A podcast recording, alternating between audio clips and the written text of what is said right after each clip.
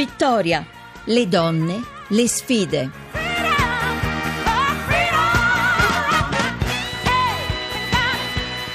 Seconda parte di Vittoria, di nuovo buonasera da Maria Teresa Lamberti, seconda parte di Vittoria con l'ospite della settimana, la direttrice di Grazia Silvia Grilli, bentornata Silvia Grilli.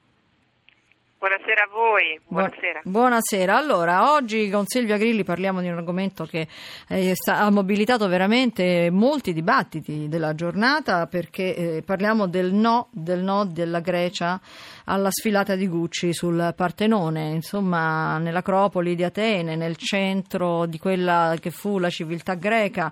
Eh, Silvia Grilli, cosa, cosa pensi di questa, di questa risposta della Grecia? Qual è la vera storia di questa eh, sfilata mancata? Allora, eh, io penso che la Grecia abbia fatto molto male, nel senso che comunque il, il binomio arte-moda è un binomio da tanti anni che nella moda eh, esiste. Già nel 1951 c'è stata una sfilata di Dior ad Atene proprio sul, sull'Acropoli.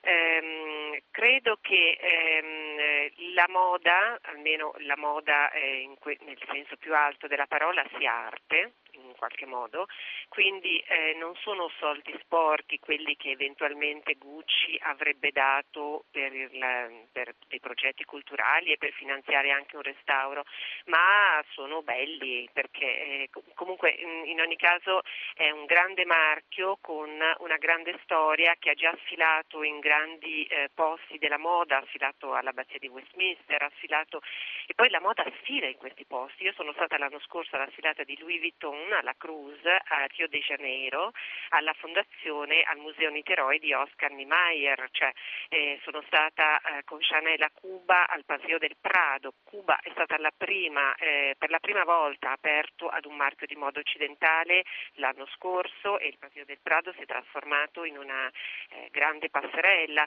Ehm, eh, Vuitton sfilerà al Louvre adesso a Parigi durante le sfilate del Pret-à-Porter. Tozz ha restaurato il Colosseo, il gruppo Tozz di Diego della Valle sta restaurando il Colosseo e fa al Colosseo di tanto in tanto la Celebrity Fight Night di settembre di Andrea Bocelli si terrà al Colosseo. Quindi mm, secondo me ehm, è stato un errore, anche perché voglio dire è, è, il settimo anno di una crisi economica, la Grecia che si è mangiata il 25% del PIL, quindi voglio dire mh, una, questo, questo, questi fondi di Gucci avrebbero anche aiutato alla conservazione di un patrimonio dell'umanità. Ecco, però il Partenone comunque è un gioiello, l'Acropoli resta un posto estremamente importante e anche delicato a livello no, archeologico. Non si rischia comunque di compromettere in qualche maniera eh, la, i monumenti? Noi sappiamo che la notizia dell'altro giorno di una turista francese che ha lasciato la sua impronta impronta non desiderata naturalmente sul Colosseo. Mm, si può comunque rischiare che esista un teppista? Si può comunque rischiare che eh, qualcosa venga danneggiato? giorni, si rischia tutti i giorni in questi luoghi che sono aperti al pubblico, si rischia tutti i giorni. Quando l'anno scorso Fendi ha sfilato alla Fontana di Trevi, ha creato per eh, la Fontana di Trevi, per l'Italia, la Fontana di Trevi non ha bisogno di pubblicità come il Partenone. Certo che no. Però, Però forse momento, hanno bisogno di fondi, dicono molti, no? Sì. E infatti il Fendi ha aiutato anche il restauro della Fontana di Trevi e l'anno scorso quando Fendi ha sfilato con una passerella meravigliosa, fatta di vetro, tutta trasparente, in cui si riflettevano le cascate della fontana nei vestiti, in quel momento tutti gli occhi del mondo, tutti gli occhi del giornalismo internazionale più alto, dal New York Times ai più grandi giornali del mondo, erano sulla fontana di Trevi. Lei dice, mm, voi dite non ne ha bisogno la fontana di Trevi. Certo che no, però in quel momento c'erano tutti i giornalisti internazionali, tutti i dubbio, media. Non c'è eh, dubbio. Certo. È comunque marketing anche per loro, nonostante eh, il, il, Partenone sia il Partenone, comunque è il marketing. Naturalmente, naturalmente. Eh. Silvia Grilli, grazie di essere stata con noi questa settimana. Grazie. Molti a voi, grazie. Bene, questo è il momento di dare il benvenuto in studio a Maria Grazia Putini per un'altra finestra di attualità. Benvenuta Maria Grazia. Buonasera, buonasera a tutti, buonasera Maria Teresa. Le donne, le donne che sono al centro della nostra vittoria sono il soggetto preferito dai pittori, lo sono sempre state. E a Modena è in corso la manifestazione di mercato antiquario più importante, quella che chiamiamo Modena Antiquaria. Noi abbiamo al telefono Pietro Cantore, che è un gallerista e organizzatore, che ci spiega quanto la donna sia al centro dell'evento quest'anno. Nelle sale, tra gli stand, si susseguono i ritratti, le stampe, i quadri che hanno come soggetto una donna. Buonasera Cantore, com'è cambiata? Buonasera. Eh, come cambia l'immagine della donna nei quadri che avete anche in mostra, oltre che in vendita?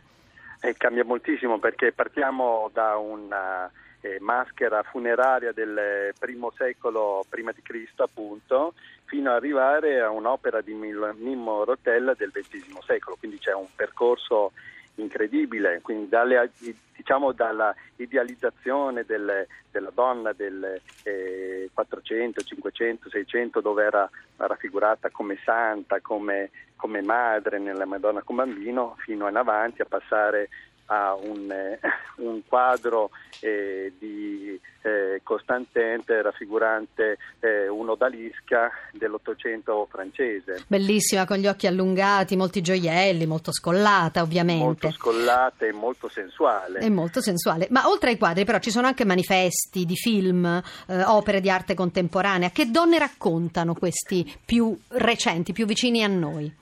Beh, sicuramente una donna rispecchia poi, in realtà gli artisti rispecchiano eh, da, da, sempre rispecchiano la società. Prima la donna era segregata, la donna era una donna appunto, come si diceva, vista come idealizzazione. Poi naturalmente si arriva all'Ottocento con so, un quadro di eh, Chierici che racconta in fine Ottocento una scena di, eh, di, scena domestica. Poi nel Novecento la donna si emancipa, anche se il percorso purtroppo è molto lungo e quindi viene... Eh, diciamo, è, è, lei che la fa da padrona e si impone nel, nella scena. L'iniziativa... Vorrei... Sì. sì, mi dica, mi dica, aggiunga qualcosa. No, vorrei eh, ricordare, visto che adesso parlare di donna è un conto, parlare di donna negli nei primi del Seicento è una cosa completamente diversa. Vorrei ricordare eh, la figura delle donne pittrici sviluppate soprattutto a Bologna tra Elisabetta Sinani, eh, Ginevra Contofoli e Lavinia Fontana. Come rappresentano le donne, le altre donne? Eh, la rappresentano in maniera, beh, naturalmente all'epoca dovevano essere eh, a rientrare in quei canoni, quindi in quei canoni di bellezza e quindi di, eh, di raffigurazione e quindi erano un po' legate, non potevano andare oltre, se avevano una committenza da una famiglia nobiliare privata o dalla stessa Chiesa dovevano rispecchiare determinate eh, canoni, ma la cosa importante è la figura della pittrice perché la pittrice era un mestiere relegato alla figura maschile. E ancora una volta invece le donne, le donne, ci hanno provato e ci sono riuscite. L'iniziativa sono... sappiamo che andrà avanti fino al 19 febbraio. Che tipo di pubblico eh, guarda questi quadri li, li, e che reazioni ha davanti a tanta bellezza?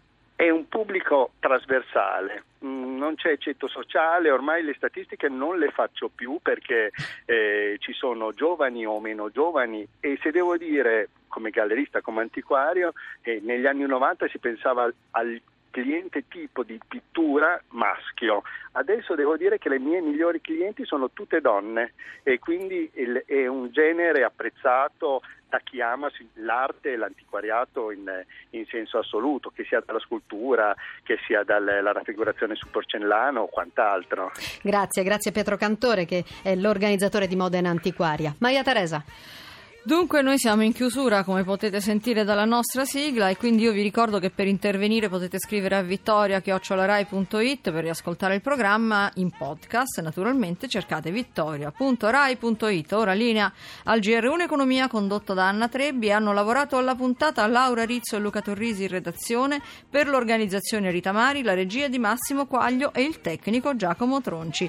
Vi aspetto lunedì sempre alle 5 dopo il giornale del dopo il giornale delle 5 e quindi vi auguro buona serata e buon weekend da Maria Teresa Lamberti.